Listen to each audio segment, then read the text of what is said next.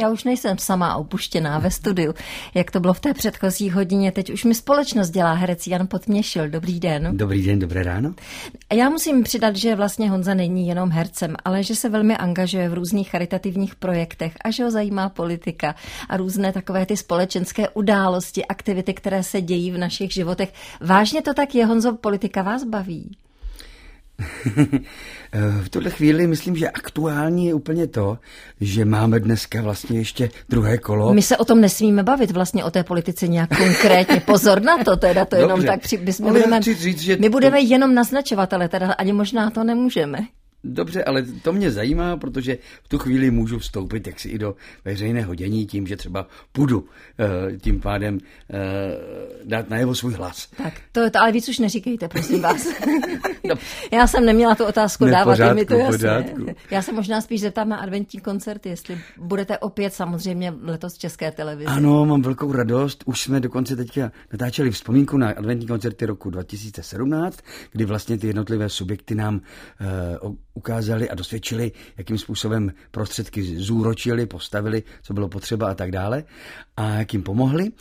A už se připravujeme vlastně na adventní koncerty roku 2018, které začnou 2. prosince. Tak a s Honzou půjdeme samozřejmě taky do divadla, podíváme se na zajímavý projekt a taky se zeptám, proč jste si tak čet kytici v posledním období, proč zrovna onu, ona je teda nádherná, musím je se krásný. přiznat, že možná v tom dospělém věku ji objevujeme více, než když jsme byli malí. Tam, tam to, to trošku dali jako povinnou četbu a mm. možná jsme se trochu báli mm. těch příběhů. Ano, ano, ale tak. jsou inspirativní a velmi silné.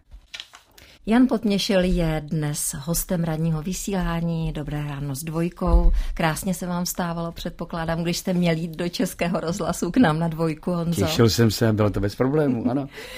Já mám na vás takovou jednu osobní vzpomínku, ale je taková hodně, hodně dávna. Mm. Když jsem ještě jako hlasatelka začínající chodila na mluvení, tak jsem docházela na damu. K jedné mm. paní profesorce, já už jsem to jméno zapomněla, ale prostě to už mám na to právo po těch mnoha letech. A vzpomínám se, když jsem šla spolu s ní do hodiny, ano. tak jsme šli tak po té chodbě a tam stál Honza Potměšil.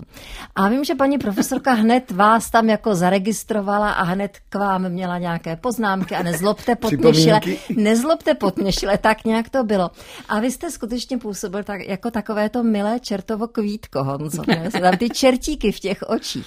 A tak se ptám, jak eh, to je po těch letech všechno, jestli tam přece jenom trošku ty čertíci zůstaly, a anebo ten život přece jenom člověka obrousí, otrsá? No, já věřím, že ne, samozřejmě nás všechny obrousí. A byl jste teda úžasný, tehdy si vzpomínám.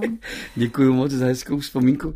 A já si myslím, že to je takový přirozená chuť do života. Že vlastně jsme samozřejmě absolvovali ty hodiny a, a výuku a chodili do školy a mezi tím jsme ještě měli chuť se nějak trošku zablbnout, zařád, jako e, něco vymyslet. A mám takový pocit, že tehdy e, si to pamatuju, že na té škole byla takováhle atmosféra.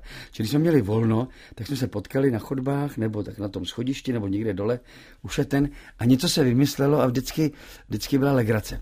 Takže to myslím, že je taková jakoby přirozená, přirozená životaschopnost nebo chuť do života. Ale už tehdy jste byl pravděpodobně asi výraznou osobností v tom svém ročníku, ano? No, to nevím, to nedokážu posoudit e, takhle, ale v každém případě, že na té škole mi to bavilo a že jsme si to užívali jaksi plnými doušky, v tom, v tom smyslu, že jsme hm, pořád e, byli aktivní nebo něco vymýšleli, aby podstatě jsme něco dělali, že chtěli jsme být činorodí. To znamená, že potom se to přelilo třeba do toho zkoušení v disku, ale než jsme ještě měli tu možnost, tak jsme vymýšleli různé ptákoviny, jako už ve škole. Tak jak už to bývá. Vy jste se na Damu vlastně dostal až po druhé. Ano. Bylo to proto, aby přece jenom jste si to dobře rozmyslel, abyste dobře zvážil, jestli to bude to ono pro váš život, nebo, nebo jaký to mělo podle vás význam a smysl? Mám pocit, že jste to pojmenovala velice přesně, protože pro mě, když si to tak eh, vybavím, tak to bylo nesmírně důležitým okamžikem a zvláštním etapou, protože do té doby jsem eh, chodil na základní školu, chtěl dělat sporty, hrál kopanou, jezdil na lyže, potom najednou jsem se z ničeho nic dostal k filmování a, a k herectví. A ty věci tak spontánně se nabízely a všechno vlastně jako šlo víceméně po srsti nebo jednoduše.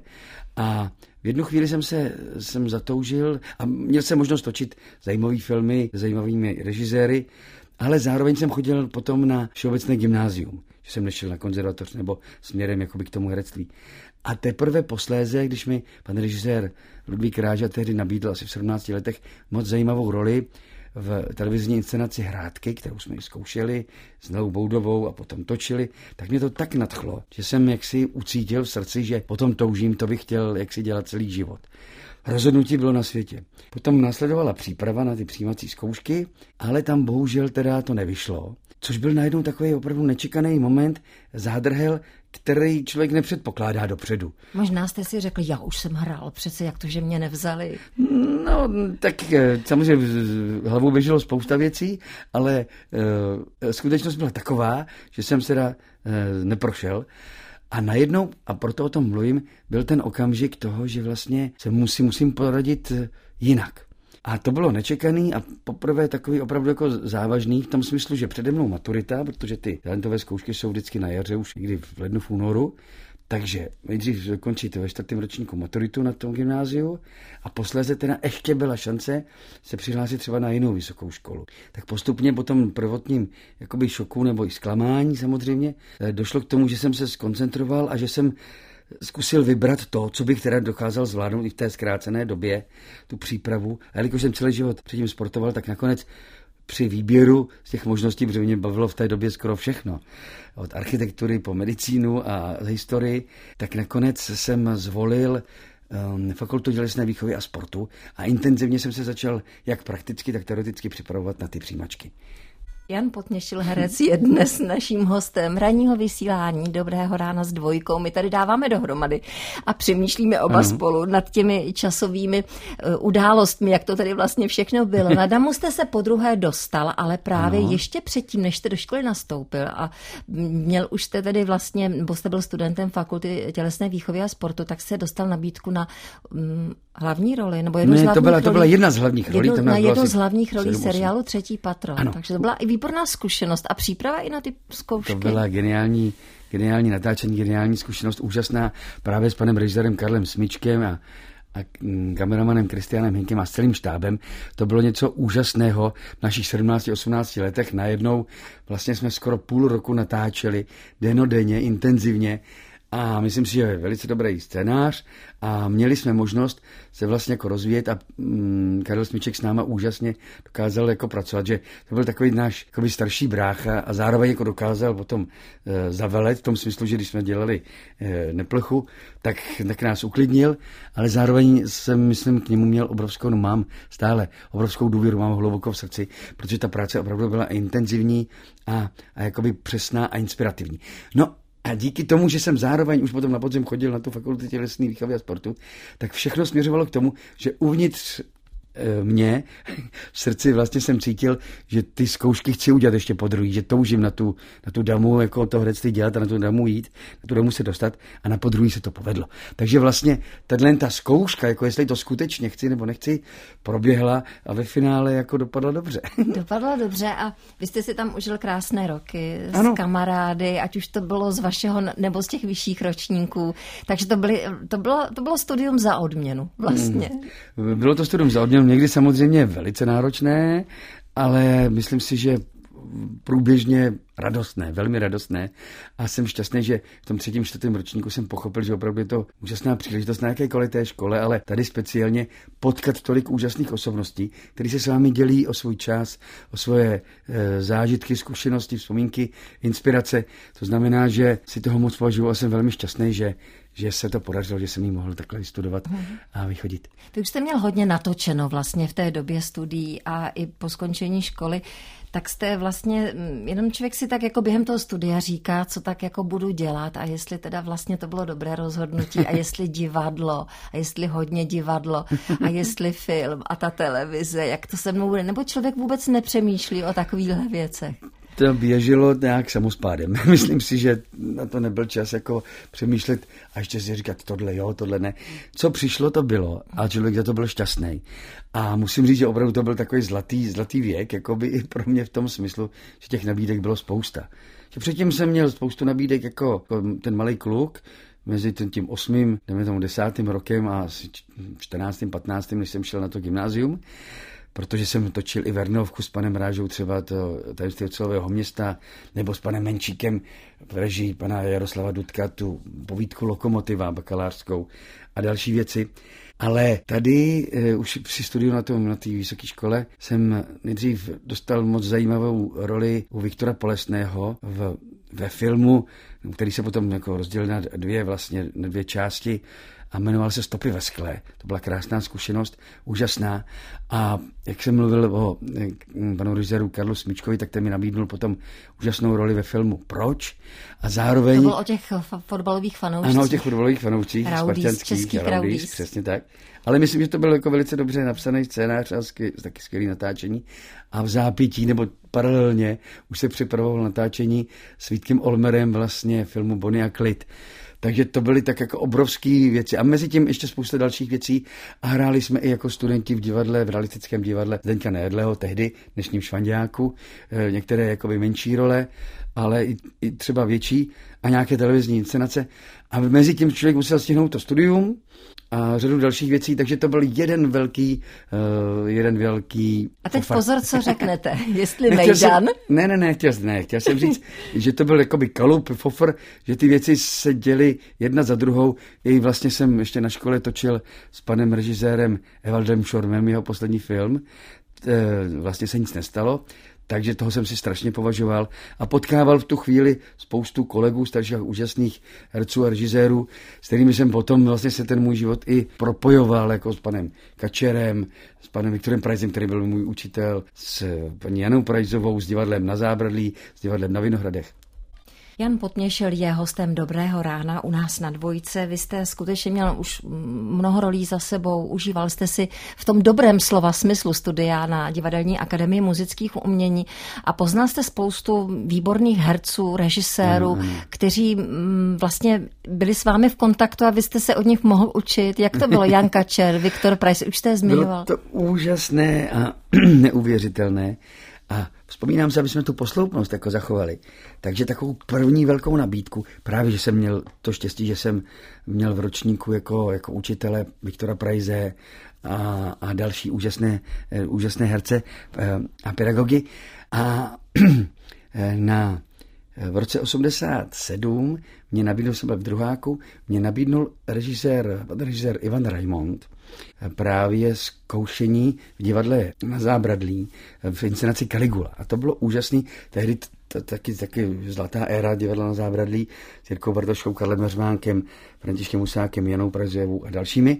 Veliká, úžasná zkušenost, nádherný představení. Mirek Dlouhý hrál Kaligulu geniálně.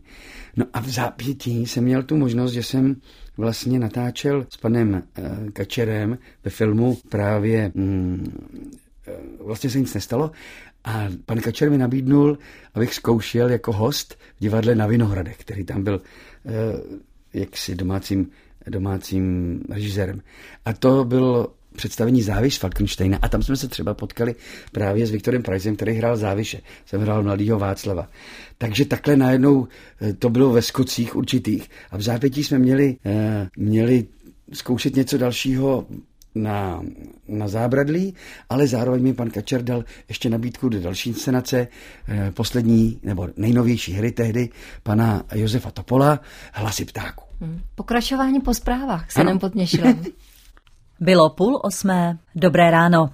Jen zhruba 10% voličů přišlo včera odevzdat hlas kandidátovi do Senátu. Ti zbývající mají šanci ještě dnes a to od 8 do 14 hodin. Novým primátorem v Děčíně bude Jaroslav Hrouda z Hnutí Ano. Dohodla se na tom koalice, kterou vítězné Ano vytvořilo s ČSSD a Hnutím Náš Děčín. Dohromady bude mít koalice 14 zastupitelů z 27. Do konce příštího týdne chce mít připravenou koaliční smlouvu. Stále víc cizinců studuje na českých vysokých školách v cizojazyčných programech. Podle ministerstva školství se jejich počet za posledních deset let strojnásobil. Loni takzvaných samopláců studovalo v Česku skoro 7 tisíc. Za nejoblíbenější cizojazyčné programy, jako je třeba medicína, zaplatí i přes čtvrt milionu korun ročně. Olomoucký kraj postupně stěhuje mentálně postižené klienty ústavu v Nových zámcích do nových menších rodinných domků. Podle ředitele domova pro mentálně postižené Jana Šenka bude zařízení muset do budoucna přijmout okolo 50 dalších zaměstnanců.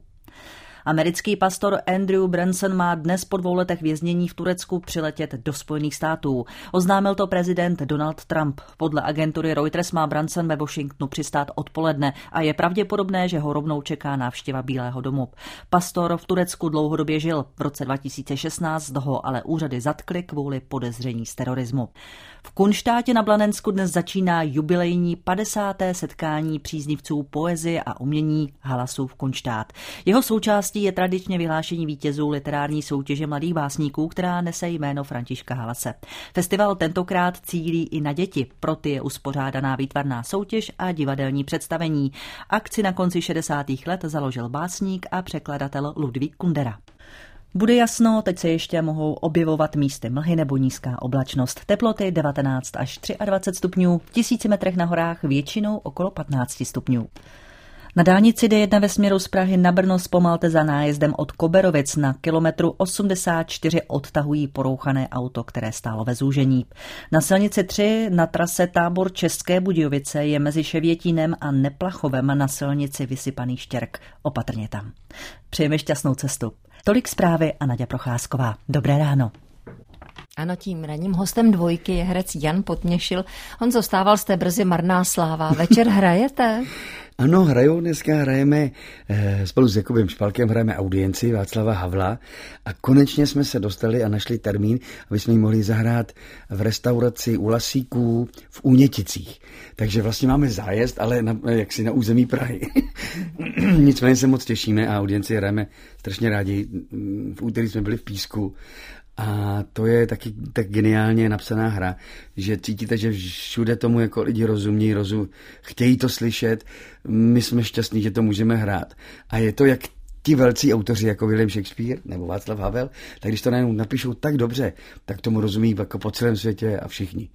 Povídám si s hercem Janem Potměšilem v rámci Dobrého rána s dvojkou. Doufám, že se vám dobře vstává, že s ní dáte možná v tomto okamžiku někteří, ale v půl osmé to je docela i dobrý čas už na snídani. Honzo, ten rok 89 byl hmm. prostě vaším nejpřelomovatějším rokem, jaký vůbec by kdy mohl v životě být, protože vy jste končil damu, vy jste dostal spoustu nabídek, zkoušel jste celý podzim, úžasná představení s úžasnými hmm. umělci a pak zkrátka dobře e, nastal zlom a vám vám se život obrátil vzhůru nohama.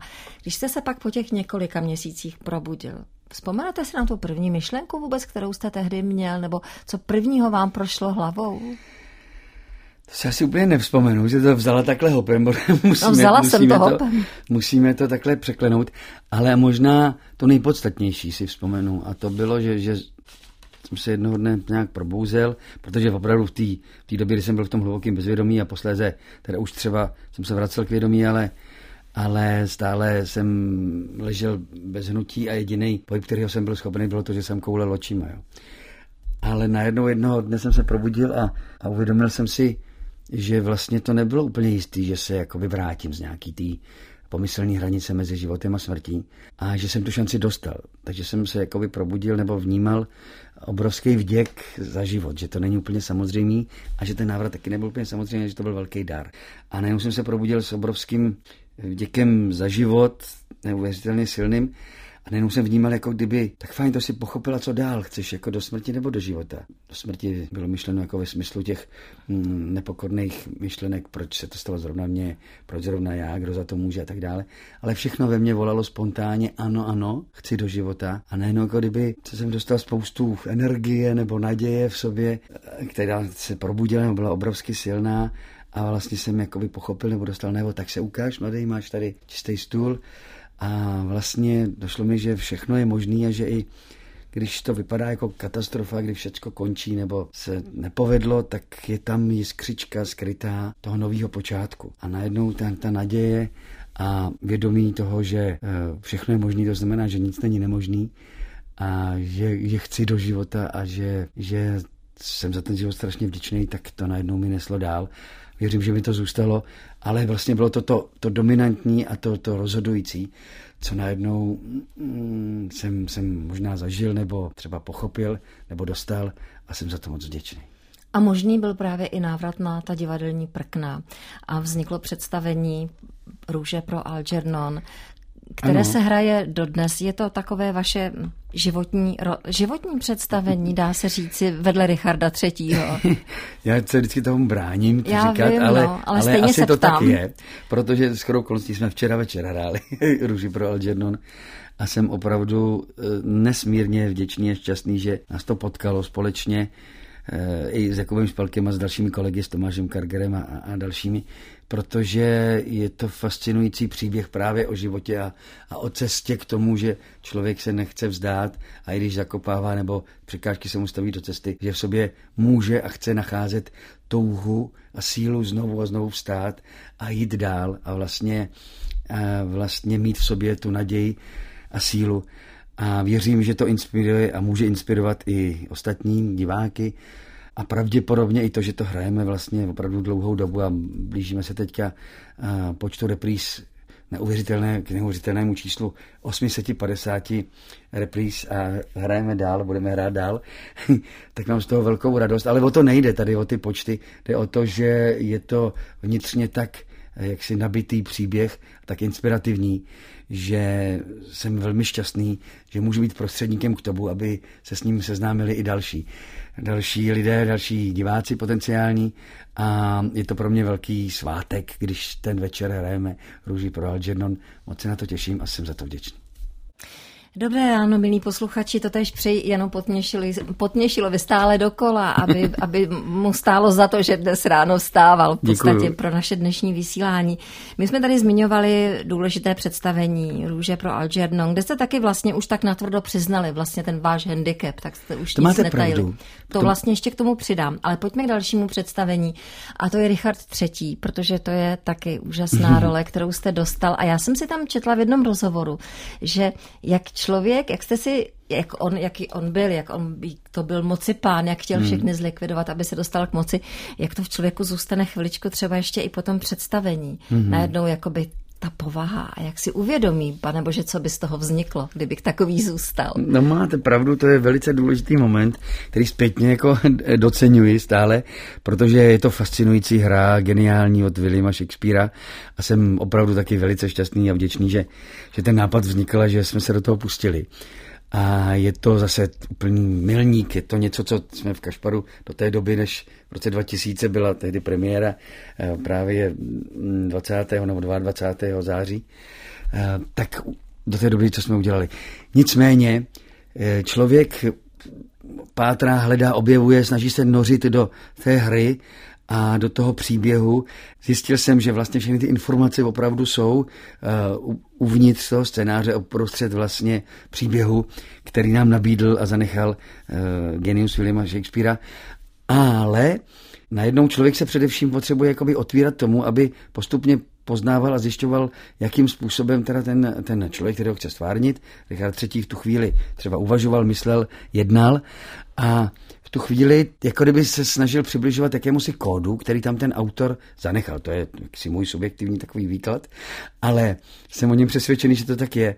A čím více se jakoby otvírají všichni samozřejmě eh, členové toho týmu a, a té skupiny, která to připravuje, tak se třeba e, vám daří, e, když, když vám bude se dostávat blíž a blíž k tomu, k tomu teda kódu. A to jsou najednou velmi silné samozřejmě energie, vypjaté emoce a vy tomu vlastně začínáte sloužit. Jako, a já jsem si najednou uvědomil, že se musím i před tou zkouškou, i posléze před tím představením v podstatě připravit a říct si ano, jsem ochoten teďka sloužit, hledat vlastně toho Richarda III. a sloužit té hře, té inscenaci. Ale z toho vyplývalo, že na konci té zkoušky nebo toho představení to zase musím jako zavřít a říct si dobře, ale nejsem Richard III, jsem prostě já, tady Jonza a nechci být uh, arrogantní a, a nějakým způsobem krvelačný mocipán a musím to jakoby zavřít, abych zase byl sám sebou. A říkám to schválně to zdůraznuju, jste mi na to navedla, protože to byl nesmírně důležitý moment, protože opravdu to ne, je to hra s ohněm. Je to tak dobře napsaný a tak eh, stále aktuální, že vlastně eh, zůstat té energii, to je ten, jak se říká, já byl, já byl vždycky fešák, tak v tom jako být arrogantní, eh, cítit se nadřazeně nebo nějakým způsobem mm, nepřirozeně, tom smyslu, že na to máte jako nárok, právo, je strašně jako, to, to rychle zachutná. A já jsem se toho lekl a udělal jsem dobře, protože opravdu jednou jedinkrát jsem neudělal ten, ten, ten postup, jak jsem teďka popisoval, s tím, jako, že to, jako kdyby to člověk odložil, jako ten kostým nebo ten kabát. A opravdu do hodiny, obrazně řečeno, jsem dostal pecku mezi oči, když to řeknu obrazně. Že najednou, kdyby mě někdo bafnul hlavu a vymáchal v louži na zemi. Prostě tak takhle ne. Že okamžitě jsem dostal zpětnou vazbu, že to není žádná legrace, to není sranda a s tím se jako nežertuje jak říkám, je to vlastně hra o něm. Tak znamená, že na tom jevišti vlastně extatický zážitek v tom smyslu pro kohokoliv z nás, kdo je zúčastněný, věřím, že i pro diváka, protože se otvíráte tomu, že najednou ty energie mohou proudit. Jste vlastně prostředníkem toho, co nám zanechal genius Williama Shakespearea a a ten příběh je strhující a nemá jako jiného výkladu, než to, že čím kdo zachází, tím taky schází. Je napsaný přesně a není možný ho nějakým způsobem překroutit. A je to jasná zpráva i pro současnost a člověk žasne, jak je to aktuální, jak to bylo aktuální před pěti, deseti lety, jak je to aktuální dnes, znova a znova a po celém světě. Jak je to vlastně fascinující, že můžete se zúčastnit něčeho, co je jako jak v jakémsi eh, archetypu lidstva a společností. A zároveň vy na to můžete jakoby upozornit, no, přinést tu zprávu, že takhle to může končit. Takže je to zase velký obdarování, jsem za to nesmírně vděčný a je to teda role neuvěřitelná. Však jste taky dostal táli za Richarda III. Za Richarda jsem, eh, teda táli jsem dostal možná za růži eh, a, a za, za to, že mi bylo, že jsem byl hercem do 33 let, ale cenu Alfreda Radoka jsem dostal tak, za, tak jste byl, za Richarda III. Tak vidíte, jak jsem si to špatně přečetla. Ne, ne, ne, ne, já se omlouvám, že jsem takhle jako Ne, to, to je správné. Dodal. Je potřeba věci uvádět na pravou míru. Děkuji. Senem Potněšilem mám ještě kolik? Tři, tři, kolik? Tři, třicet dva? No to je hrozně málo teda pro dnešní povídání, ale já ještě musím připomenout tu kytici Karla Jaromíra Erbena. Proč jsem o ní mluvila úplně na začátku, proč jste se jí věnoval? Tak nebylo to jen tak, že jste si ji chtěl připomenout? Ne, je to naše novinka s Jakubem Špalkem a mám pocit, že to čekalo na to, až nám to dojde, eh, ten nápad, protože vlastně už loni v létě nějak jsme o tom začali mluvit, nebo před létem, a v podstatě jako kdyby jsme byli už domluveni dopředu. A samozřejmě jsme si odpověděli, ano, jasně, jdeme do to, jdeme na to. A řekli jsme si, že si necháme čas, že si každý to jako přečteme, i když ji známe, a potom jsme se sešli a začali jsme s nadšením si číst navzájem eh, ty balady, které nás třeba jako konkrétně zajímají, které bychom chtěli vybrat. A vlastně byl takový dlouhý konkurs na balady, ale mám pocit, že nám začaly pomáhat balady a geniální dílo eh, Karla Jaromíra Erbena, protože se jakoby nominovali Některé bylo jasný, že chceme, aby to bylo tak na hodinu, aby to bylo únosné pro diváka i pro nás, že jsou to tak jaksi hluboké a silné příběhy e, s poselstvím, někdy samozřejmě až hororové, ale je to život. E, takže m, mm, to bude náročný. No a postupně takhle se vykrystalizovalo pět balad, které jsou zatím v té, v té kytici, kterou máme a kterou nabízíme právě v naším, naším novém komorním prostoru v Klubovně v Jindřišské 23. Divadelní komorní scéna. Ano, přesně tak. Ale to je přesně tak, že, že najednou jsme na blízko, že jsme opravdu takhle na, na metr, metr a půl, na půl metru s diváky a že to je jako kdyby jsme si povídali u stolu společně. A my jsme se rozhodli, že každou z těch balad uděláme trošku jinak originálně, takže máme loutky a, a převleky a točnu a světla a všechno možný, ale přitom v podstatě chceme hlavně převyprávět ty příběhy. A mm, věřím, nebo bude na divákovi, kdyby měl zájem se přijít podívat. A kdy hrajete? Věřím, že to za to stojí. Hrajeme dokonce už uh, úterý 20. listopadu, uh, pardon, tak to je až daleko. To je až listopad. To je, omlouvám se, ne, ne, 19. října. 19. října hrajeme v 8 hodin večer právě v té Jindřišské 23 a uh, je zajímavý, že jsme si dali 20. hodinu až tu 8. že nám přišlo, že to je klidnější a zároveň nabízíme divákům, že s námi mohou zůstat v tom prostoru, ještě třeba se občerstvit nebo s námi si povídat.